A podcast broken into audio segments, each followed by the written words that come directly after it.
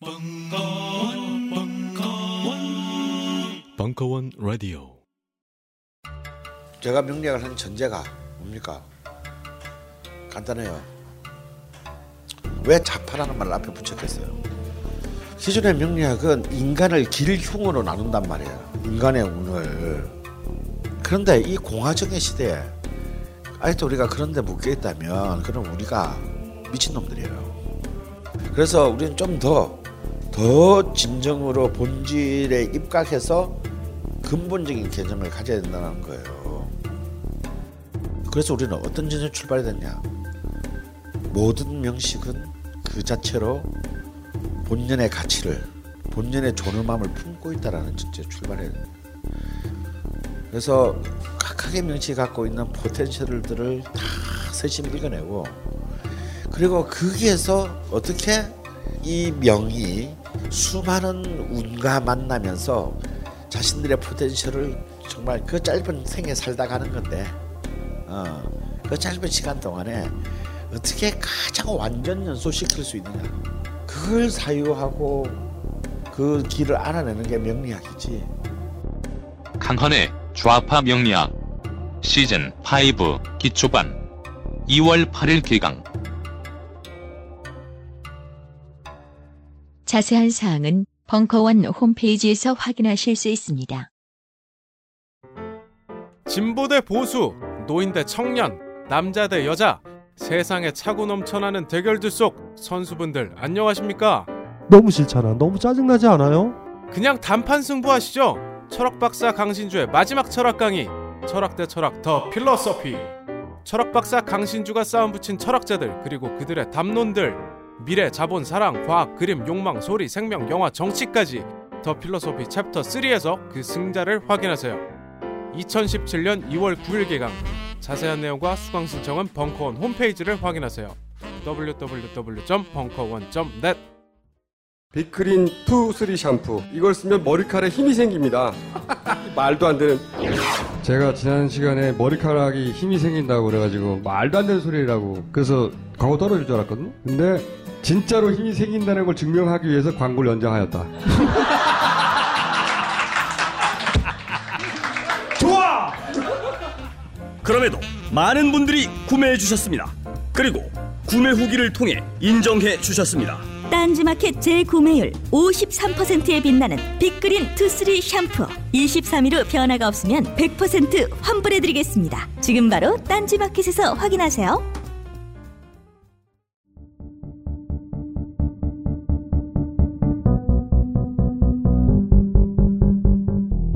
강헌의 대중문화사 시즌 3 제4강.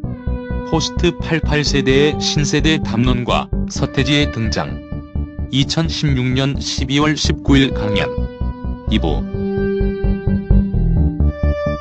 시청각 자료는 유튜브 링크를 이용하세요.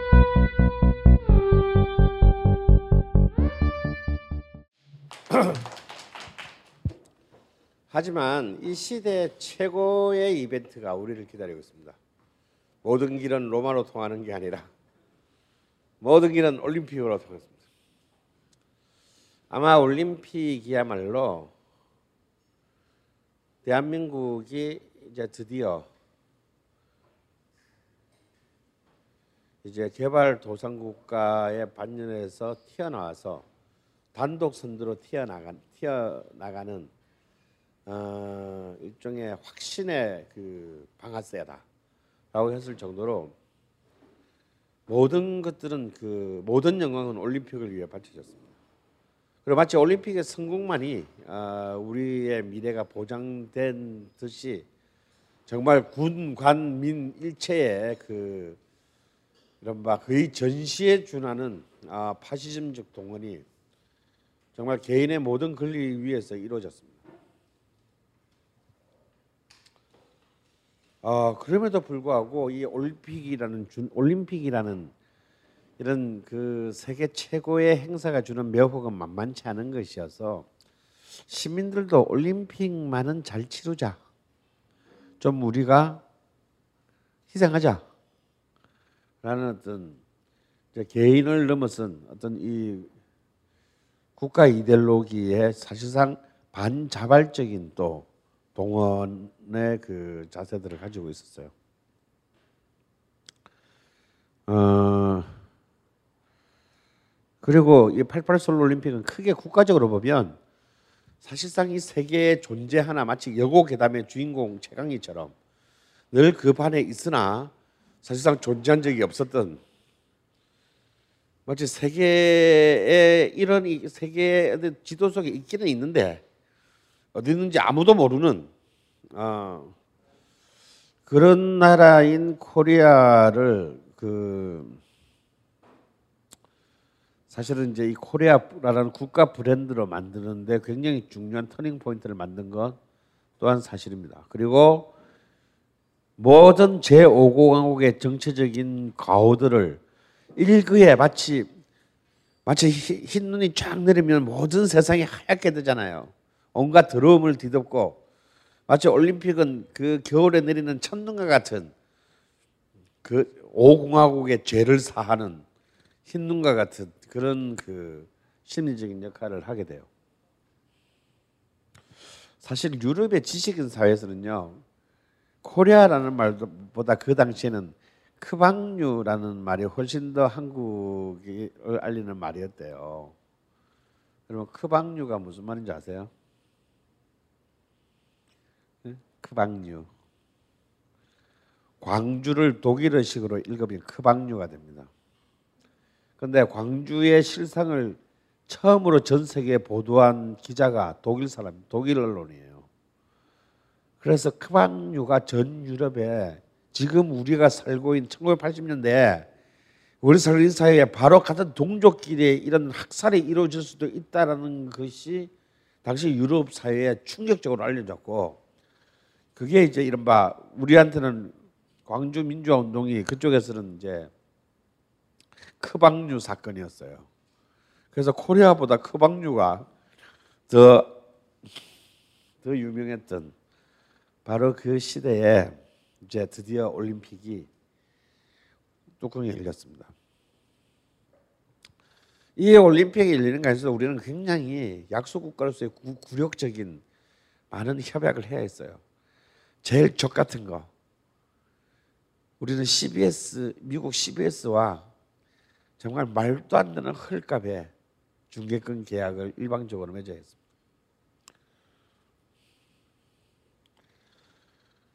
그래서 정말 미국인들이 좋아하는 주요 이벤트들을 미국 골든 타임에 맞추느라 난 12시에 결승전을 하기도 하고 음, 이런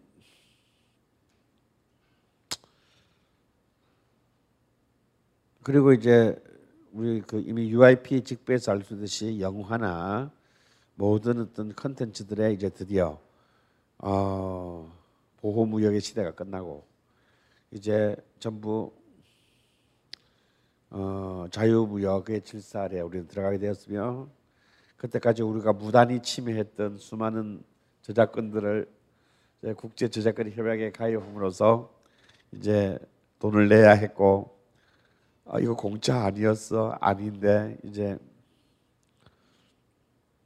하지만 그 모든 것을 다 또 덮어버리는 것이 또한 올림픽이었다. 그래서 어쩌면 어쩌면 한국의 대중문화는 저는 그렇게 생각해요. 올림픽 이전과 올림픽 이후로는 아닌다. 결국 한국이 글로벌 글로벌 대중문화 글로벌 문화 산업의 일원으로 편입하는 순간이 바로 올림픽입니다. 그 이전까지는 우리는 사실은 독자적 변방, 독자적이었으나 아무런 의미가 없는 변방에 불과했더라면 이제 드디어 이때부터 한국의 대중문화는 세계 대중문화의 문화 산업의 체제 안으로 이제 본격적으로 편입하기 시작했던 것입니다. 어쩌면 이 올림픽을 통한 글로벌화의 가장 상징적인 장면은요. 아직도 여러분들의 내리의 무의식 속에 남아 있는 바로 이 노래로부터 시작할 겁니다.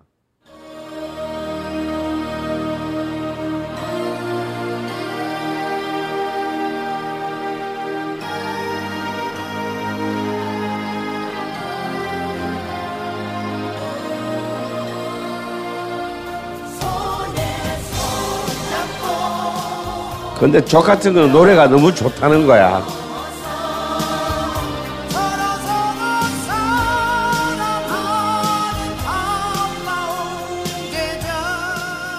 왜 악마는 미남 미녀인가라는 질문과 똑같아요. 예, 사실 이 노래에서부터 음, 참88이 노래 하나에서 88올림픽의 본질이 드는다면 너무 과장된 얘기일 수도 있겠지만요. 저는 그렇게 보고 싶어요. 사실은 이제 이 올림픽의 노래라는 게 별로 중요한 건 아니에요.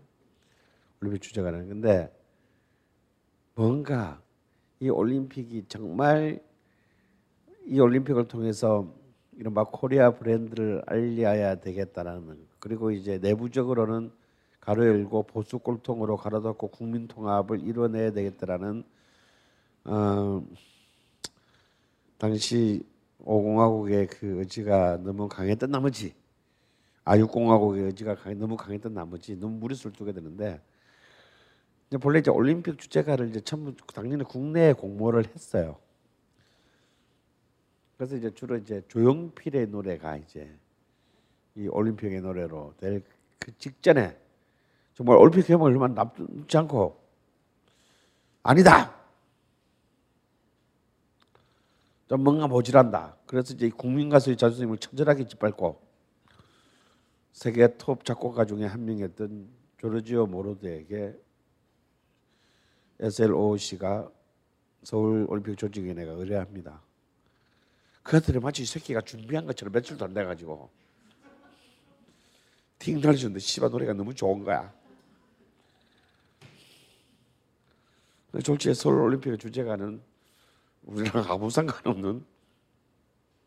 외국 작곡가의 노래로. 부랴부랴 한국말로 번역 그, 그날 밤에 해가지고. 또 노래까지도 이제 전혀 우리 당시 국내에는 별로 알지도 못했던 어, 한국 이기는 하나. 유럽에서 그냥 유럽의 저 나이트클럽에서 활동하고 있던 어, 코리아나라는 밴드가 그냥 날아와서 넘어졌습니다. 아까 그 이렇게 기타 치고 있던 분의 그 딸이 클라라예요. 이렇게 해서 이제 올림픽은 시작됐습니다. 근데 이 88올림픽이 올림픽의 역사에서도 꽤 사실 중요한 몇 개의 올림픽 중에 들어갑니다. 왜냐면 이제 올림픽의 이제 첫 번째 위기는 이제 2차 세계 대전이었고요. 그래서 2차 세계 대전 기간 동안에 두 번의 올림픽이 열리지 못했습니다. 어, 난두 번째 위기가 이제 바로 80년 이제 소련과 미국의 그 극, 극렬한 어떤 이제 대립으로 인해서 올림픽이 반토막 납니다. 그래서 80년 모스크바 올림픽을 이제 미국을 비롯한 자본주의 진영이 보이콧하고 84년 LA 올림픽을 이제 소련을 비롯한 동구권 사회주의 국가들이 보이콧함으로써 이제 전쟁을 하는 동안에도 휴전을 하고 올림픽에 임했던 이제 평화의 페스티벌로서의 올림픽의 이미지가 극도로 이렇게 사실 퇴색되기 시작한 바로 그때에 그것도 이제 그 전 세계 좌우 진영의 가장 모순의 최후의 모순의 결집처인 어, 한반도에서 열린 올림픽에 어, 다시 어, 양 진영이 모두 한 도시의 모임으로서 어, 올림픽 정신을 재건했다는 것은 굉장히 놀라운 놀라운 외교의 승리이긴 했습니다. 그런데 제일 쪽팔리는 것은 북한이 참여하지 않았다라는 거예요. 어, 그래서 결국은 다빛 좋은 개살구다. 음.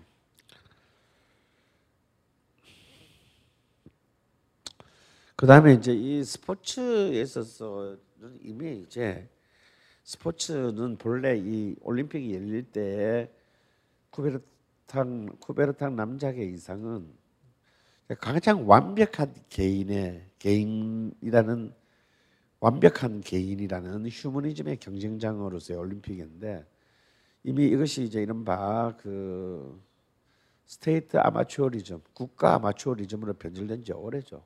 금메달은 개인의 것이 아니에요. 역시 이제 국가의 것이고 국가의 자존심을 위한 것입니다. 이거 뭐 선진국이라도 예외가 아니야. 그렇게 해서 이제 올림픽이 마치 어떤 하나의 거대한 국력을 상징적으로 보여주는 어 물론 이제 그것의 시작은 36년 이제 히틀러가 연출했던 베를린 올림픽 때부터이긴 합니다만 이미 88년 올림픽 이래서 올림픽은 이제 모든 그 국가의 자국의 그 어, 자국의 위력을 국력을 증명하는 어떤 또 하나의 이제 그 리트머스 시험지로서의 어, 역할을 하게 돼요. 그래서 국가 국가적으로 어마어마한 투자들을 했습니다. 물론 이제 이 경쟁을 부추긴 건 소련을 위시한 동유럽이죠. 동유럽 사회주의 국가들이 이제 자국의 체제의 우르성을 위해서 국가가 이제 조련하는 아 그런 그 국가가 투자하고 육성하고 조련하는 어떤 그런 걸로 인해서 미국을 위시한 미국, 영국, 프랑스를 위시하는 어떤 서유럽 스포츠 국가들의 대국들의 자존심을 긁었습니다. 그것도 이제 사실은 이제 60년 로마 올림픽부터는 이제 올림픽의 중심지가 소련과 이제 위성 국가들로 넘어가게 돼요.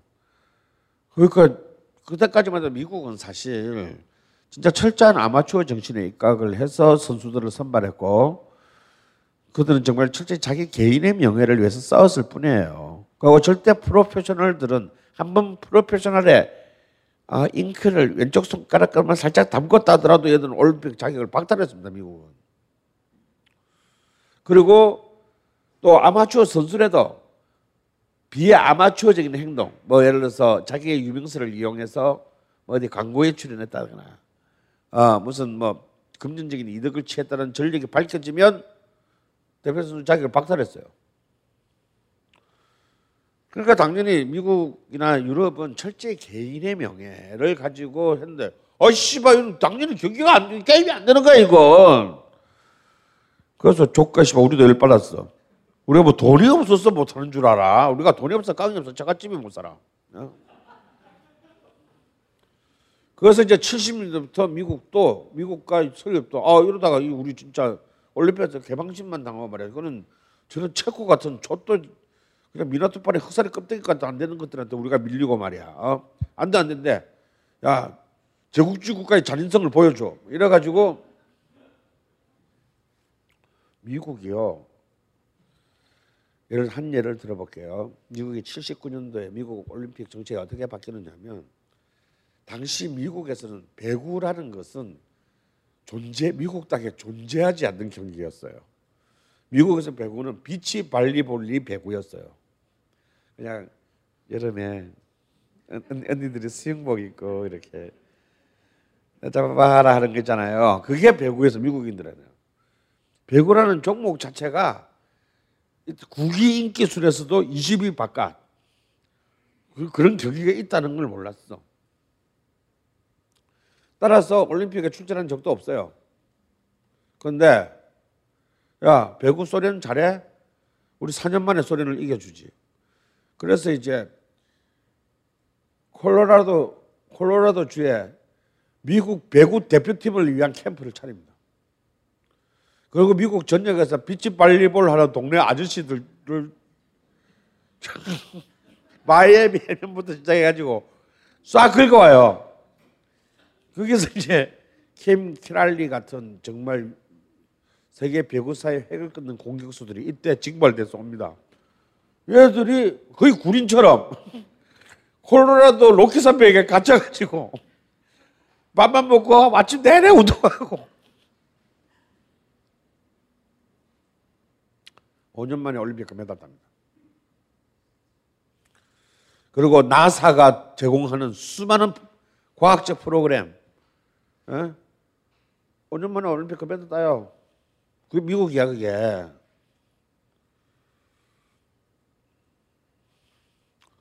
그냥 스포츠에 그냥 그 전까지는 5년 전까지만 하더라도 백사장에서 비키니 언니랑 나 잡아봐라 하던 종목을 놀던 애들이 5년 만에 올림픽 금메달을 그것도 완벽한 실력으로 따냅니다.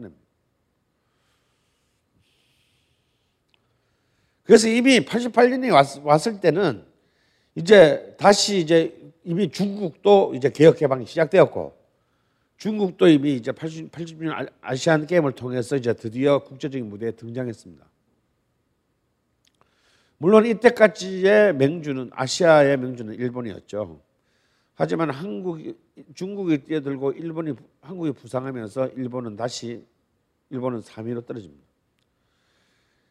86 아시안 게임에서 그래서 이때 뭔가 이것을 단순히 동네 게임인 아시안 게임이 아니라 올림픽에서 뭔가 우리가 드디어 해방 이후에 딴 것보다도 일본을 짓밟아 줄 굉장히 중요한 민족주의, 민족주의적인 열망이 있었던 거예요. 일본은 일본은 제가 시즌 원 들으신 분은 아시겠지만요.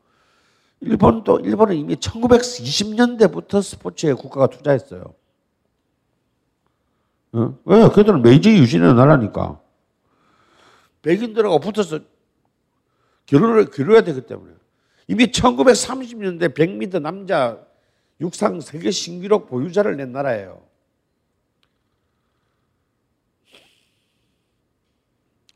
마라톤 마라톤 신기록은 말할 것도 없고 기태이손 말고 송기정 말고 또 그 앞에 일본은 다섯 명이 넘는 세계 신기록 마라톤 보유자를 갖고 있었습니다. 그리고 일본은 사면이 국가잖아요. 사면이 바다잖아요. 이미 수영에서 1928년 올림픽 아니지. 그렇죠. 1928년 암스테르담 올림픽 때부터 금메달을 딴 나라예요.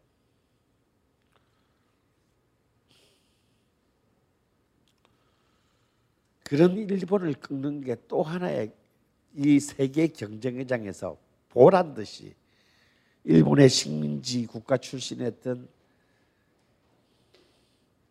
대한민국이 자신의 종주국이었던 일본을 짓밟기를 짓밟을 수만 있다면 무슨 인지 다할수 있는 사람들이 이 올림픽 조직위원회를 가득 채우고 있었습니다. 그리고 그 꿈은 이루어집니다. 무려 우리가 올림픽에서 그 메달을 처음 따게 된 때가 언제냐면 1900 1976년 몬트리올 올림픽 때 레슬링 자유형에서 양정모가 처음으로 금메달을 딴 거예요. 76년 했어요. 금메달 처음 땄어요. 근데 그것도 막 진짜 막 눈물 없이는 못 듣는 과정 끝에 땄어요. 그리고 우리나라는 늘 지치면 억울한 패배, 심판의 편파 판정, 어, 이기면 압도적 승리, 이견의 여지가 없는 압도적 승리고 집에 씨발 무조건 분패, 석패, 심판 판정의 희생, 뭐 이거 뭐 우리 늘 보던 드라마잖아요. 왜 그랬냐? 그럴 수밖에 없는 게 있어 이유가 또. 우리가 경쟁할 수 있는 종목은 기록 종목은 명함을 못 내. 수영, 육상, 어, 사이클, 사격 이런 기록 종목들은 명함을 못 내요. 기록 종목이야. 씨발 뭐 여러분 봐서 알겠지만 양궁 이제 나중에 이제 양궁이 드디어 우리가 기록 종목에서 유일하게 이제 세계 최강자가 되죠. 그 뭐 주심이 하는 일이라고는 활 세는 것밖에 없잖아. 활을 이거 빼가지고 어 9점짜리 활을 빼가 10점짜리 박는 건 없잖아요. 그 주심이 개입할 여지가 없잖아 기록 종목은. 근데 이제 우리가 하는 거는 이제 주로 격투기와 어, 없는 없는 나라 살림들의 공통점이 보통 다 없는 나라들은 격투기로부터 시작합니다. 몸밖에 남은 게 없으니까. 격투기하고 단체 국이기 때문에 이거는 얼마든지 심판의 피마 판정에 희생이 될 수밖에 없고 약소 국가들이 이 심판의 편판 판정에 희생이 될 수밖에 없는 것은 너무나 당연한 거예요. 왜? 주심들이 심판들이 심판진들이 주면 다 같은 나라 편인데 뭐. 그런데요, 이 88올림픽에서 우리는 무려 12개의 금메달을 따면서 세계 4위, 아무리 개최국이라지만 세계 4위, 아시아 1위, 일본과 중국을 꺾은 우리가 유 처음이자 마지막 대회가. 정말 이때 이때 사람들은요 진짜 집단적으로 우리 지금 박영처럼 뽕을 맞은 거야 이때. 어, 어, 스포츠 관심 있는 사람들도 우리는 전국적으로 매달 각 가가호호 뽕을 배달했어요. 네. 근데 여기 이런 추악한 금메달도 있었다라는 겁니다. Pensacola, Florida, who has been outstanding during the competition. Sihan of Korea, from Mazan, Korea, located in the uh, south of the country. And like uh, most of the Korean boxers, has a 자. type style, not much punching power. So Jones will attempt to beat him with the jab. Major problem concerning Roy Jones keeps that left low. As a result, has been caught by the occasional right hand and 자, 복싱 미들급 결승전입니다. 누가 봐도 못하게 보이는 선수는 한국의 박시현이고요. 저렇게 완벽한 자세를 갖춘 선수는 미국의 로이 존스 주니어입니다. 로이 존스 주니어는 당시 세계 모든 체급을 통틀어서 최강자의 그 위치에 있었고, 어, 이 올림픽 끝난 뒤에 우리가 네개 책 포로로 진행해서 네개 체급의 세계 챔피언이 됩니다. 그리고 래퍼이기도 했어요. 자, 쭉 한번 당겨봐. 뭐, 뭐, 어, 이거 어떻게 봐? 그냥 다 일방적으로 맞는 경기예요. 뭐 아이선은 말도 안 되는 경기가 끝났어요. 내가 직접 봤는데 거의 일방적으로 일방적으로 맞았어요. 303대 188. 실제 타격은 86대 32. 거의 더블도 아니고 트리플. 이게 올림픽 역사상 영원히 역대 베스트 55, 베스트 5 안에 들어가는 경기예요. 그러니까 펀치를 뻗은 게 303대 188. 가서 맞은 게 86대 32에서 보이듯이 뭐 경기는 뭐 아주 one-side한 경기였습니다. 156 pound light middleweight division by taking a 3-2 적어도 이 판결의 판정에서만큼은 우리가 드디어 제국주의 국가의 일원이 어, 된 겁니다. 그것도 미국을 상대로 음, 미국을 상대로 이제 그게 조금 가슴이 덜 아팠어요. 음, 음. 근데 이제 이런 이제 말도 안 되는 이제 이 담합과 로비가 왜 가능했느냐? 어, 사람들은 은메달은 아무도 기억하지 않기 때문이죠. 음, 오로지 금메달 숫자만이 우리가 일본을 이길 수 있는 유일한 가치였기 때문입니다. 뭐든지 할 자세가 되어 있었죠. 뭐 이때 올림픽 조직위원장은 여러분들 잘 아시는 이제 군인 출신의 박세직이었습니다. 아니 권력을 잡기 위해서 동족도 총을 쏜 놈들인데 무슨 짓을 못 하겠어요? 음. 어쩌면 박정희 시대에 하면 된다의 담론의 마지막 마무리는 바로 이 88 서울 올림픽이었다는 사실. 음. 그리고 이것은 정말 어, 참 변태적인 30년간의 군사 정부가 한국의 대한민국의 시민들에게 준 참 개상망측한 크리스마스 선물이었다는 겁니다. 그리고 이 88년 이제 올림픽은 이제 우리 올림픽 선수촌 아파트의 그 어마어마한 그 아파트 값이 상승해서 보여주듯이 어 이제 폭발적인 이제 중산층 그 투기 붐을 또 불러오는 일종의 그 기획 부동산 시대의 절정판이기도 했습니다. 결국은 이제 이 그 올림픽이라는 그 자체가 아 굉장히 그 기획적인 기획적인 그 부동산 개발 사업이잖아요. 어? 허허벌판에 운동장 짓고 올림픽 선수촌 아파트 짓고 수많은 그 관계 그 저기 뭐야 어 교통망들 그다음에 근린 시설들 만들고 그러면 예를 들어서 미사리에 조정장을 만들어 조정 우리 언제 조정해 본 적 있어야지.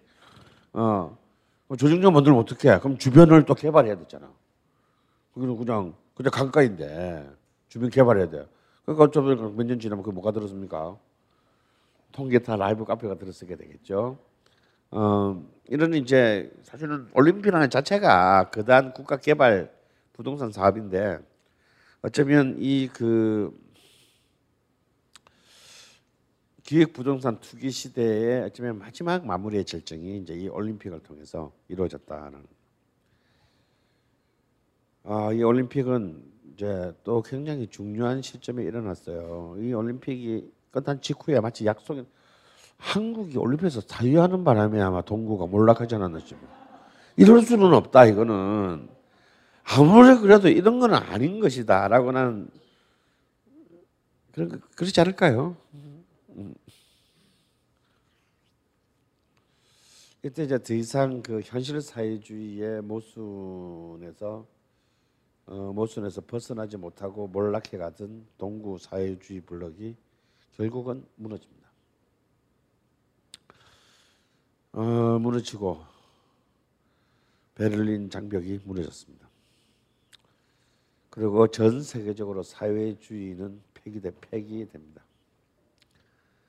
이 폐기되면서 한국에서 정말 80 아까 그 89년 때만 하더라도요. 제가 그 부평사공단에서 그 장상훈의 아 저기 뭐야 합장 적을 때만 하더라도 바로 그 다음 해에 혁명이 될 줄 알았어요. 저는 그때 제가 아직도 상상한데 영화를 찍고 밤에 내가 뭘 사러 나, 밤길을 가는데 누가 내 뒤를 쫓아오는 거예요. 굉장히 기분이 안 좋았습니다. 뭐지? 그래서 이제 일부러 이렇게 밝은 쪽으로 내가 이러다가 나는 내가 뭐 잘못한 거는 영화 찍는 것밖에 없는데 뭐 이런 걸로 날 변시처럼 만들겠나 싶기도 하고 그래서 쭉 이렇게 밝은 쪽으로 이렇게 제가 번화가 쪽으로 갔어요. 그러더니 결국은 이제 날 뒤쫓는 사람과 어느 술집에서 마주 앉았습니다. 왜, 뭐, 뭐, 할 말이 있는데. 뭐냐? 그랬더니, 안기부 부평 지역 그 파견 뭐 어쩌고 저쩌고 뭐 안개부원이래요. 나보다 한 두세 살 정도 많아 보였습니다. 근데 얘가 날, 나한테 뭘 어떻게 해코지를 하려고 그런 것 같지는 않아요. 그냥 보고 싶었대요. 그래서, 어, 아, 뭐 때문에?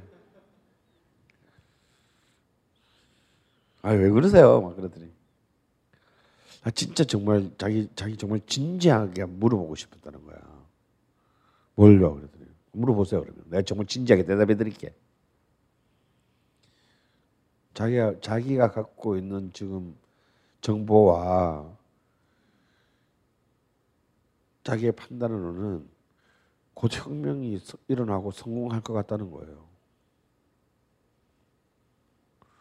그러면서 그렇게 되면 만약에 그럼 저는 어떻게 되나요? 그래. 어떻게 되겠요? 죽겠죠. 그래서 지금부터라도 좋은 일 하실래요? 그래서 그럼 나한테 묻고 싶은 말이 뭐냐 그랬더니 정말 혁명이 일어날 것 같냐고 믿냐는 거야 나보고. 그래서 내가 그랬어요. 100%. 89년에 그랬어요. 그때는 정말 혁명이 날줄 알았어요. 아마 저뿐만 아니라 그때를 살았던 많은 사람들이 그렇게 생각을 했을 거예요. 근데 일어나지는 않았습니다. 일어나기는 그냥 동구가 망해버렸어요. 혁명이 일어나기는 그냥 삼당 합당이 일어났어요.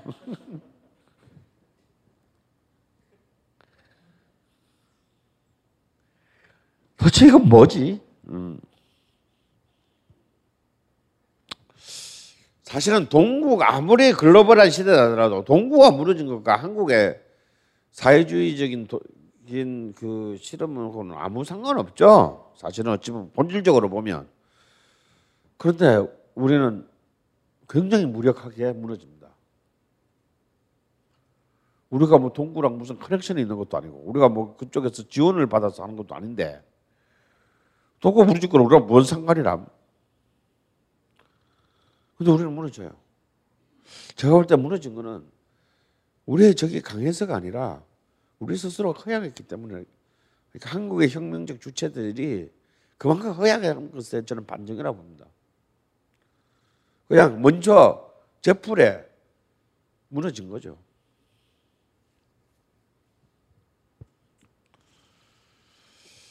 이것이 어쩌면 이제 그 지식인 주도의 혁명의 가장 그 가장 큰 그 약점이 아닌가 그런 싶습니다.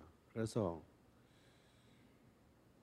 혁명의 담론이 무너지자 겹겹이 90년대는 80년대의 혁명적 담론 대신에 문화 담론이 갑자기 격렬하게 꽃을 피우게 돼요. 그것도 웃기는 얘기다. 그런데 이건 전례가 있습니다. 60년대 미국의 그 신자파들 뉴레프트들이 이제 혁명에 실패하고 무너졌을 때 그 뉴레프트들은 결국 어디로 가느냐면 다 문화 쪽으로 전부 수십대 이동해요. 그러니까 여러분들이 이제 이런 그러니까 미국의 롤링스톤 같은 음악 잡지들의 편집자들이 왜 전부 좌파냐면 여기다 다 60대 뉴레프트들의 후예들이기 때문에요. 그래서 이제 비록 그 현실적인 정치 투쟁에서는 패배했지만 문화를 통해서 어떤 문화의 어떤 작품 활동, 문화의 어떤 지역 조직을 통해서 계속 그 좌파의 어떤 그런 이념을 계속 보존하고 어 이데올로기 투쟁을 지속시키고자 했던 것입니다. 일본도 역시 60대 말 70대 초반에 전공투가 패배하고 난 뒤에 그 일본의 그 전공투의 엘리트들이 전부 또 문화 문화 산업으로 뛰어드는 건 유명한 얘기죠.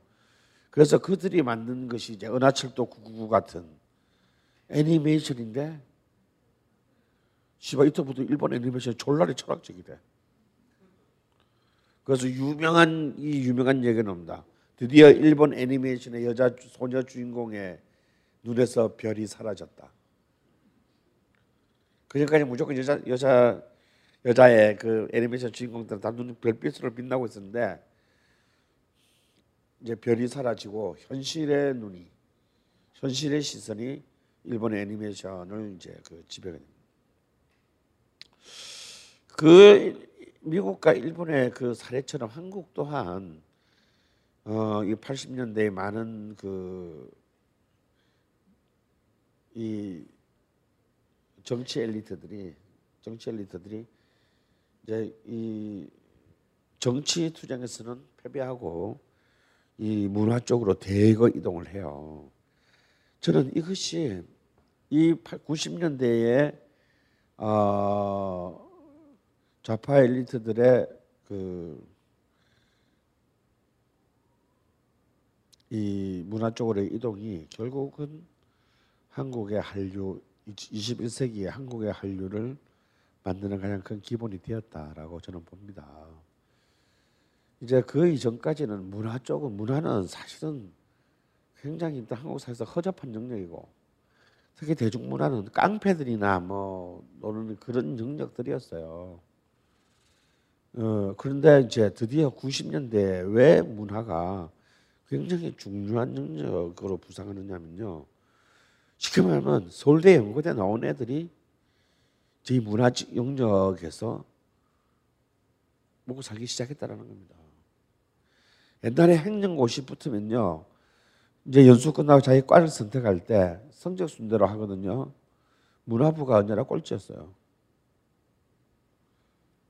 연수에서 제일 수준 낮은 애들이 거의 수준 낮은 애들이 특별히 문화에 미친 놈 또라이 몇 명 빼놓고는 나중에 밀리고 밀린 애들이 갔는데 즉 90년대 중후반부터는 top 3, 물론 기재부 이런 이제 알토란 같은 데는 안 되고 거의 top 3, top 5에 그 5급 공무원들로부터 애호를 받는 과로 바뀌게 됩니다. 이것들이 뭐냐면 이제 문화적 지위가 사회 전 부분에 있어서 어떻게 어, 문화에 대한 관점이 급격하게 진화하고 있는가를 보여주는 어, 그런 사례라고 할 수 있겠죠. 이런 가운데 시장에서는 드디어 X 세대라는 씨발 진짜 살벌한 네이팜단이 하나가 시장 한 가운데 폭발한다. 여러분 이렇게 여러분 이제 이 새로운 여러분 새로운 시장을 먹고 싶으세요? 그럼 새로운 세대를 만드시면 돼요. 그런 세대가 존재하냐고요? 묻지 않아도 아, 그 그에 대해서 전혀 아무 아무런 대답을 준비 안 하셔도 됩니다.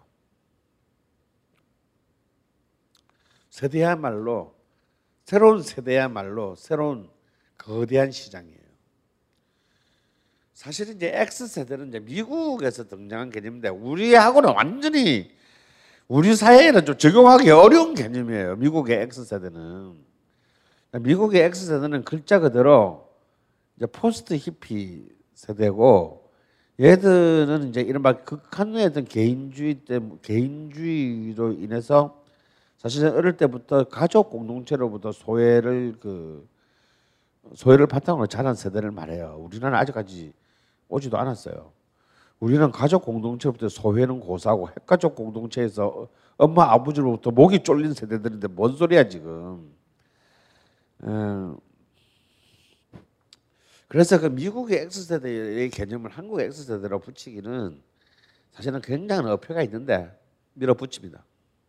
왜? 돈이 되니까요.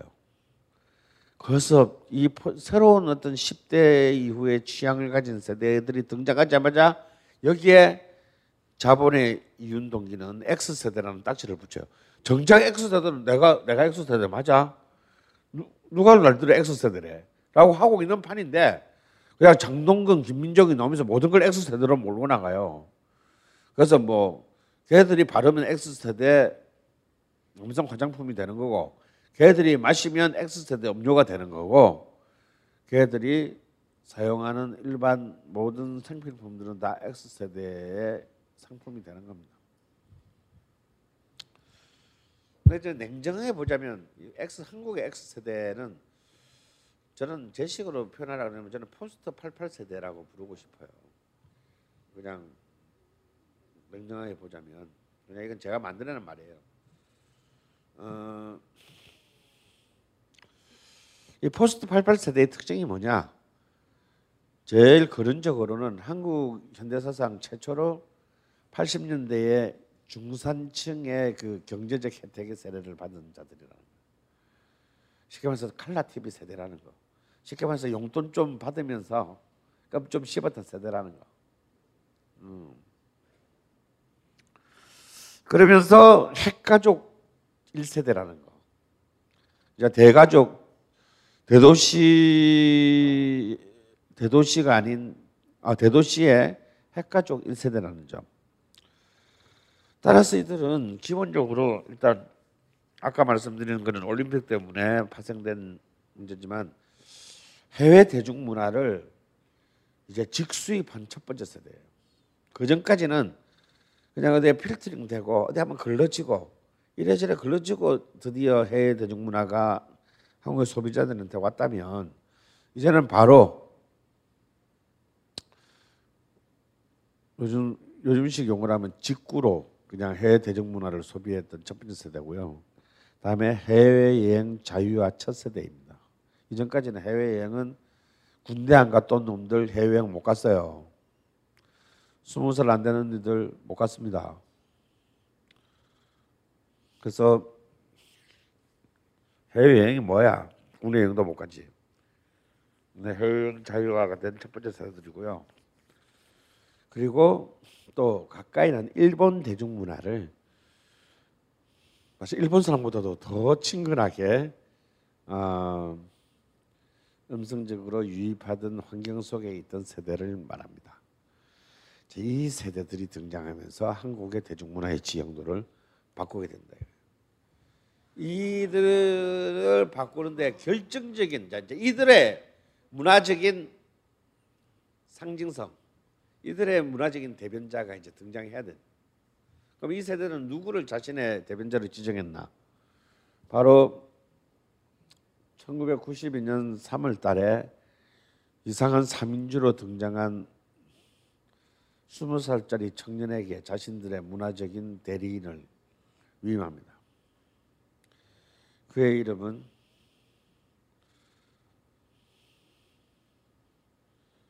정현철이고요. 예명은 스테이지 무대라는 뜻의 서태지라는 예명이고요.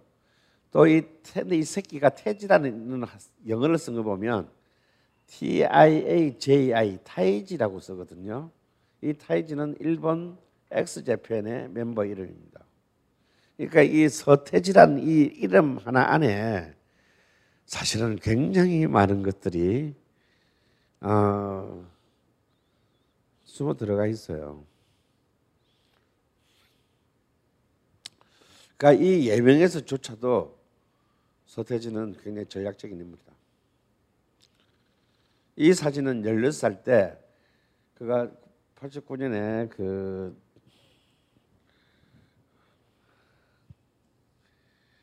신하위의 멤버로 이제 헤비메탈 밴드의 베이스로 어 이제 딱 출발할 때의 사진입니다. 그로부터 3년 뒤. 그런 이렇게 됐습니다. 어, 굉장히 집인데 자 서태지와 윤도현과 김민종을 잇는 공통점은 무엇일까요?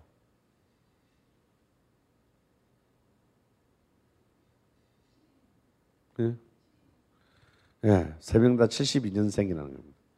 믿어지지는 않겠지만요. 그 그들의 10대에는 10대 초반에는 마이클 잭슨이라는 슈퍼스타가 등장했고 이 마이클 잭슨이 세 명의 공통된 우상이라는 사실이에요. 이 세 명 다 장판집 깔아놓고 문워킹 moonwalk를 쳤던 세대입니다. 그래서 어, 이 메탈 밴드의 베이스 주자였던 정현철이 서태지라는 이름으로 댄스 그룹의 일원이 되는 것은 아무런 모순이 아니다라는 거예요.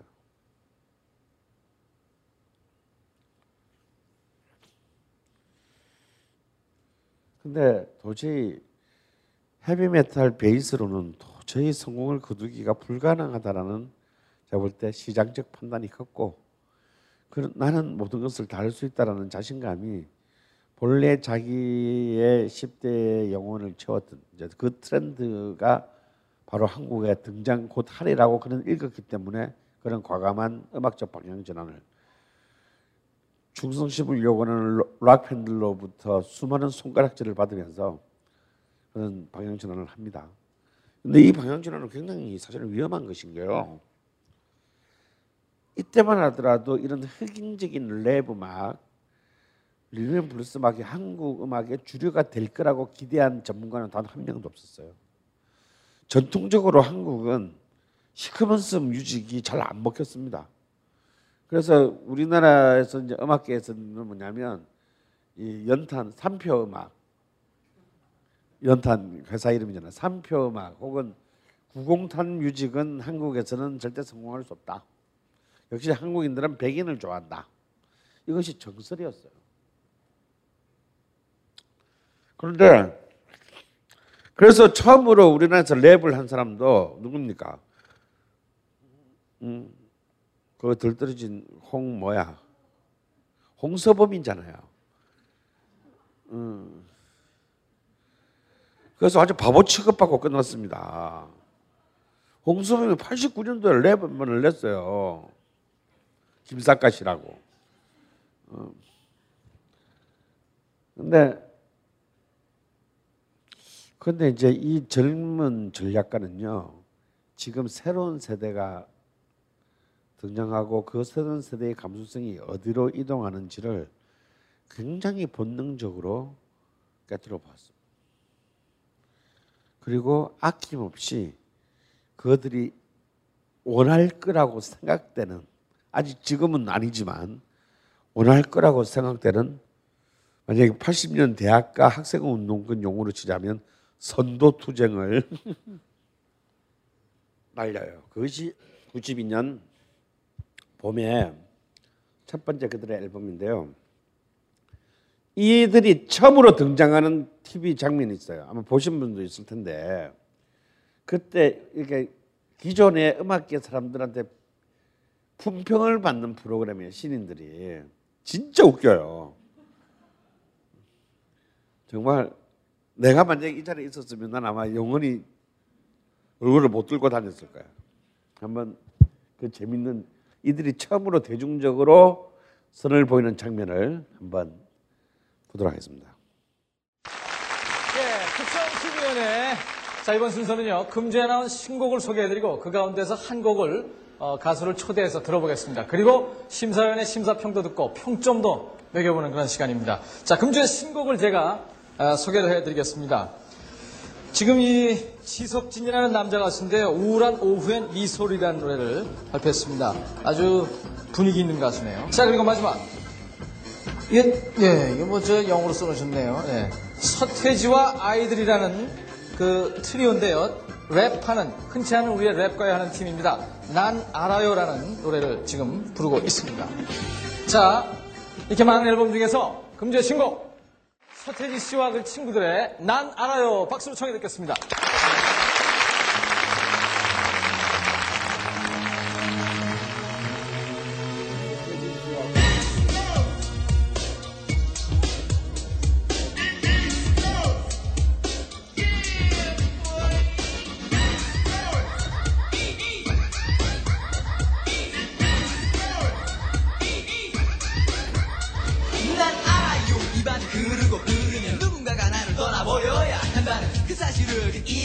이제는 나도 알 수가 알 수가 있어요 사랑을 한다는 말을 못했어? 어쨌거나 지금은 너무 늦어버렸어. 그때 나는 무엇 하고 있었나 그 미소는 너무 아름다웠어.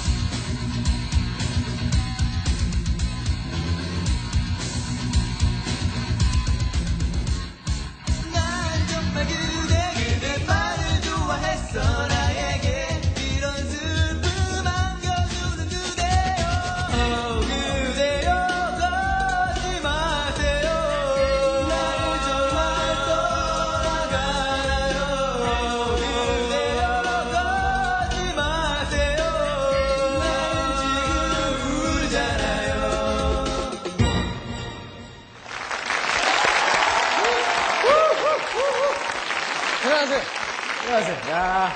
서태지 씨, 그리고 친구들. 다시 한 번 박수 보내주십시오. 예. 노래 좋아요? 괜찮아요? 좋습니까? 예. 아, 수고하셨습니다.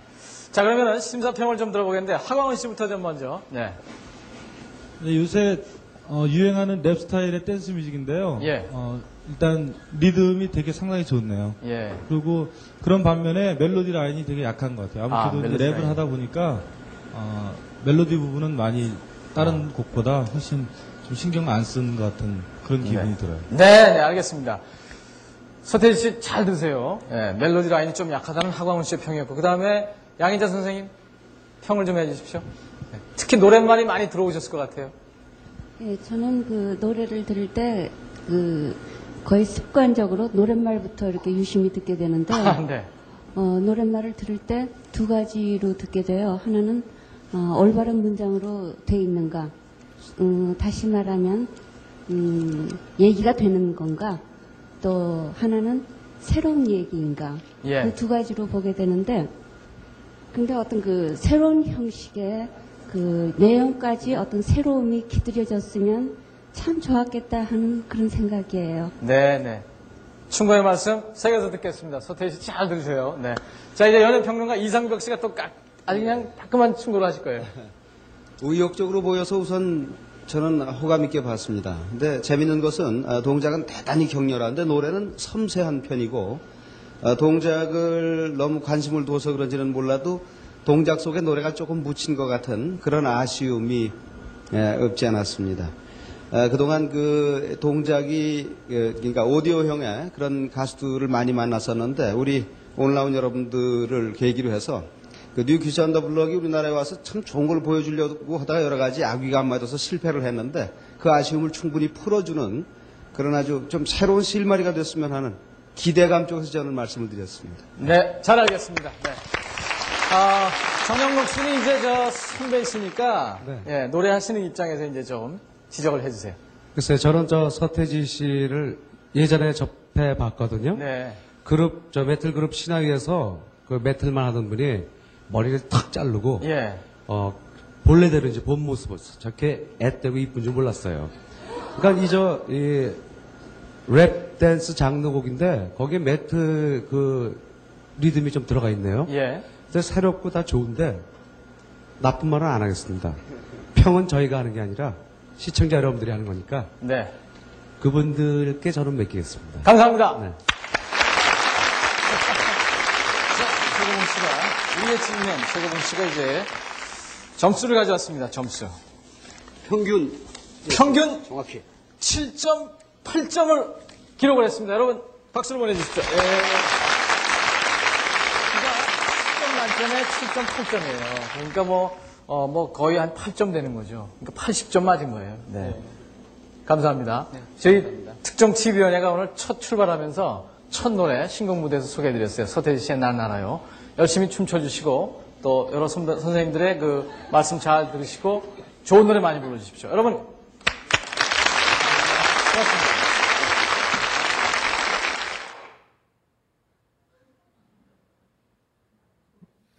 북한 방송 보는 것 같잖아요. 예. 야, 근데 지금 보니까 지금 참 오랜만에 보니까 이 나나라의 안무가 섬뜩하긴 하다. 어. 아, 이게 지금으로부터 약 25년 전에 25년 6개월 전에 일어난 아니다. 24년 음, 6개월 전에 일어난 사건입니다.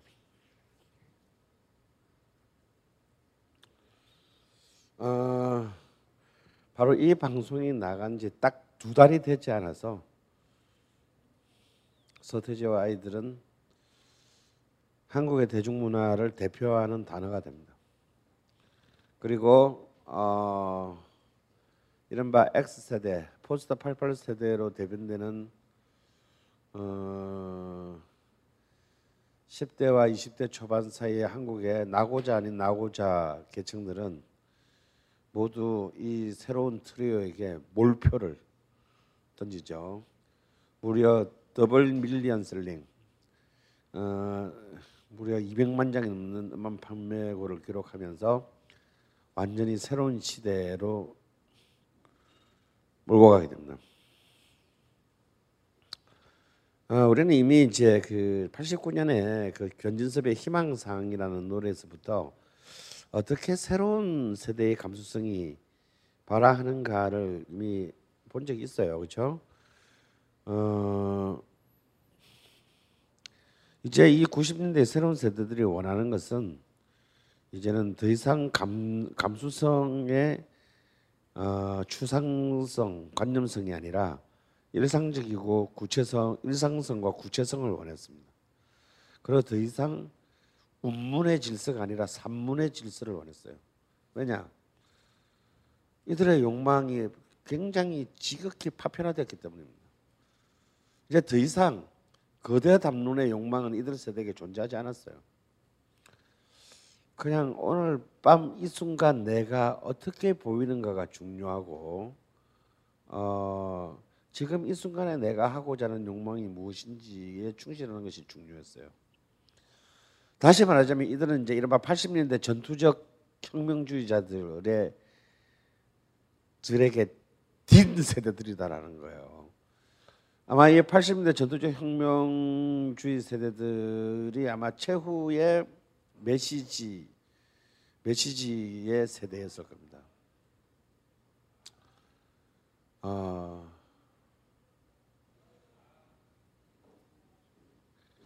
혁명이라는 메시지라는 것에서 음, 어, 크게는 거대한 그 혁명이라는 메시지를 어, 가진 세대였죠. 거기에서는 각각 개별 개별이 어떤 사람들인가는 별로 중요하지 않았어요. 음, 흔히 말하는 혁명의 복무가 중요했죠. 하지만 그 다음 세대들은 그렇지 않았습니다. 어, 족, 족가세요, 혁명 여러분. 어, 나는 내가 제일 소중합니다. 이들에게는 메시지는요, 아, 진짜 폴란드 망명 정부의 지표와 같은 것이었어요. 이들에게 이들에게 소중한 것은 메시지가 아니라 오로지 이미지였습니다. 그 모든 문화적인 표상이 사실은 이 3인조 그룹의 메시지, 3인조 그룹 안에 어, 사실은 다 모여 있어요. 아, 오늘 아, 걔는 내가 올림픽으로 너무 열받는 바람에 오늘 서태지까지는 끝냈어야 되는데 음, 다음 시간에 이 서태 다음 주 마지막 시간이네 벌써 마지막 시간에 서태지에서 이제 80, 90년대의 밀리언 셀러들의 미친 시장의 시대를 이제 시대로 90년대를 마감하도록 하겠습니다. 수고했습니다. 우리는 생각했습니다. 실외는 가까운 곳에 있다고. 우리가 파는 것은 음료 몇 잔일지 모르지만 거기에 담겨 있는 것이 정직함이라면 세상은 보다 건강해질 것입니다. 그래서 아낌없이 담았습니다. 평산네이처 아로니아 친 친 친 지금 딴지마켓에서 구입하십시오.